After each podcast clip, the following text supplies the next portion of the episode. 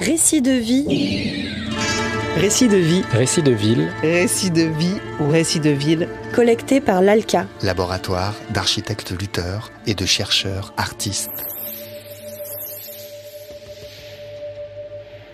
Les récits de vie sont une tentative de troquer les lignes trop droites de la ville contre un regard, un vécu, une histoire. De comprendre la nature profonde des lieux, d'entendre les voix bien souvent empêchées des laissés pour compte de l'histoire se faisant, de révéler le réel et de faire advenir les hospitalités urbaines.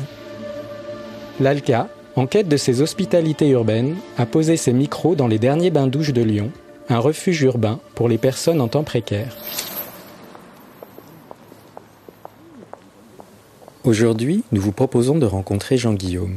Au printemps 2019, en fin de journée, à l'heure où nous commencions à plier le campement sonore, Jean-Guillaume rentrait dans les bains-douches. Utilisateur occasionnel, mais surtout défenseur des services publics, il nous parle d'eau, de lien social, de cité, de la ville en somme.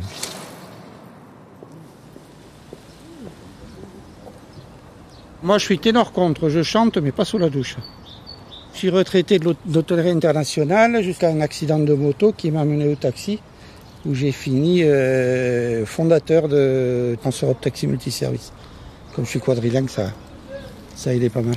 Quoi comme langue Oh ben, anglais, espagnol, italien. J'ai fait un diplôme d'études universitaires générales en japonais ou langues, langues orientales à Paris-Dauphine. Puis j'ai fait un crochet par le Goethe-Institut, mais l'allemand, ça fait pas de la jolie musique, donc j'ai arrêté. Ça m'intéresse pas. La langue qui fait la plus belle musique, c'est de très très loin l'italien. Moi, je m'appelle Jean-Guillaume Servier et je suis actuellement domicilié euh, à l'UC5 à Bron, 69 500. Règne dans ce qu'on appelle entre guillemets les cités. Il faut y vivre pour le ressentir et pour le savoir.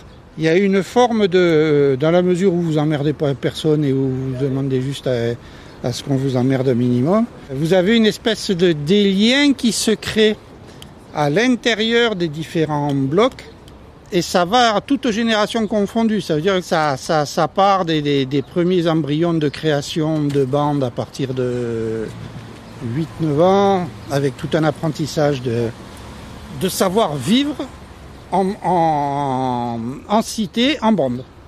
C'est vraiment passionnant comme lieu de vie. Mais en pratique au quotidien, c'est une catastrophe.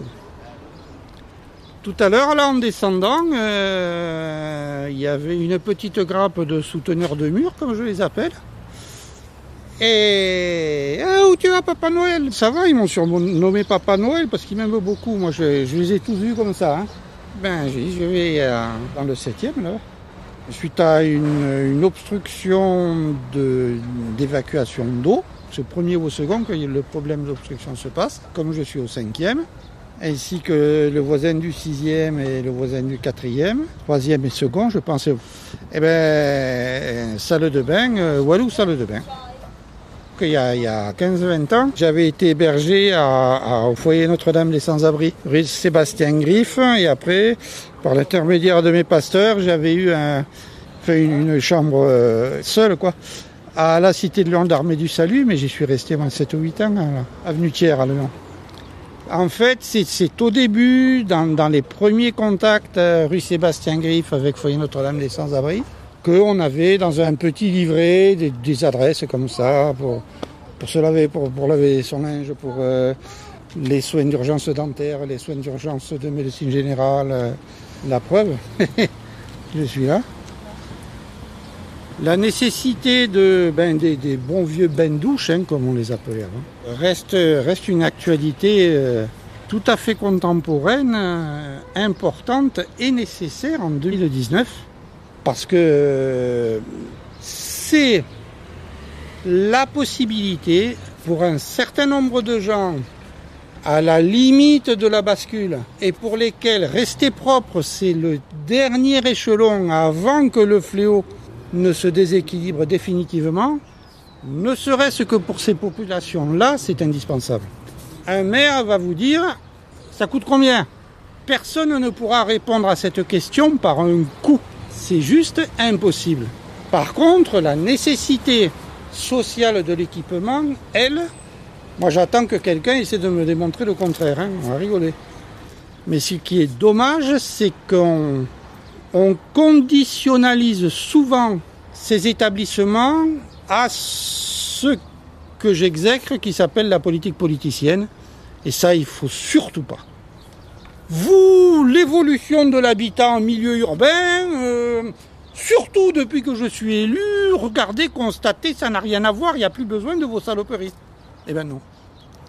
Eh bien justement, non. Mais a priori, au train où vont les choses, et compte tenu des directions que prennent les différents événements, non seulement c'est pas de moins en moins utile, mais c'est de plus en plus nécessaire et indispensable, même si sur un mois ça, ça- ça vous empêche, à, ne serait-ce qu'à une poignée de personnes, de ne pas basculer quand je parlais du fléau tout à l'heure, eh ben, euh, les, les finances de la municipalité doivent pouvoir, euh, euh, doivent pouvoir euh, vous faites un peu moins de ronds-points qui servent à rien et vous faites un peu plus de...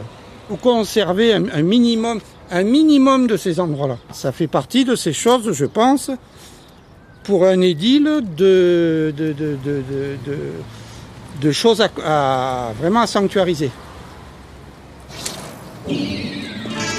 Récit de vie ou récit de ville. collecté par l'ALCA, laboratoire d'architectes lutteurs et de chercheurs artistes, dans le cadre de son projet Hospitalité